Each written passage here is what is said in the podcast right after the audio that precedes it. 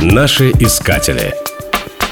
В Санкт-Петербурге, на набережной реки Мойки, неподалеку от знаменитой квартиры, где жил Пушкин, внимание привлекают три красивых здания. Они украшены коринфскими пилястрами и барельефами. Эти дома принадлежали князю Семену Семеновичу Абамелек Лазареву.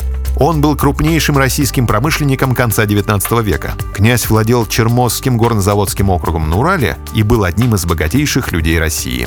Его интересы и способности были многогранны. Он являлся почетным опекуном Лазаревского института восточных языков, главным конюшем императорского двора, председателем Совета московских армянских церквей, археологом-любителем и писателем. Семен родился в 1857 году в семье князя Семена Давыдовича Абамелека и княгини Елизаветы Христофоровны Абамелек в девичестве Лазаревой. Отец был представителем аристократического грузинского рода. После смерти деда по материнской линии богатейшего промышленника Христофора Лазарева к фамилии князей Абамелек присоединили фамилию Лазарев.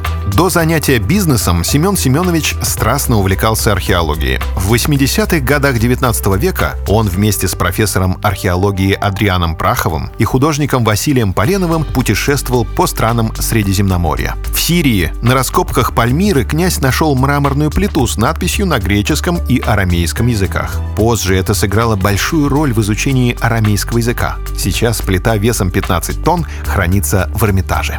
В 1897 году князь женился на Марии Павловне Демидовой. Она была представительницей известного уральского гранозаводского рода, дочерью Павла Павловича Демидова. С этого времени Абамелек Лазарев полностью сконцентрировался на управлении бизнесом и вскоре достиг больших успехов, став крупнейшим промышленником страны. Он занимался добычей железной руды, угля, соли и платины. Обширное хозяйство включало металлургические заводы. Начни он заниматься бизнесом раньше, его имя звучало бы не менее громко, чем легендарный Демидов. Наследием князя стали не только миллионы пудов добытых полезных ископаемых. Абамелек Лазарев — автор многих книг по вопросам горного дела и налогообложения в данной сфере, а также по геополитическим и военным вопросам. Он активно занимался благотворительностью. В начале 20 века князь князь учредил Романовский кубок, приз за авиационный перелет из Санкт-Петербурга в Москву и обратно за 24 часа. Особую память о князе оставила его помощь инвалидам войны и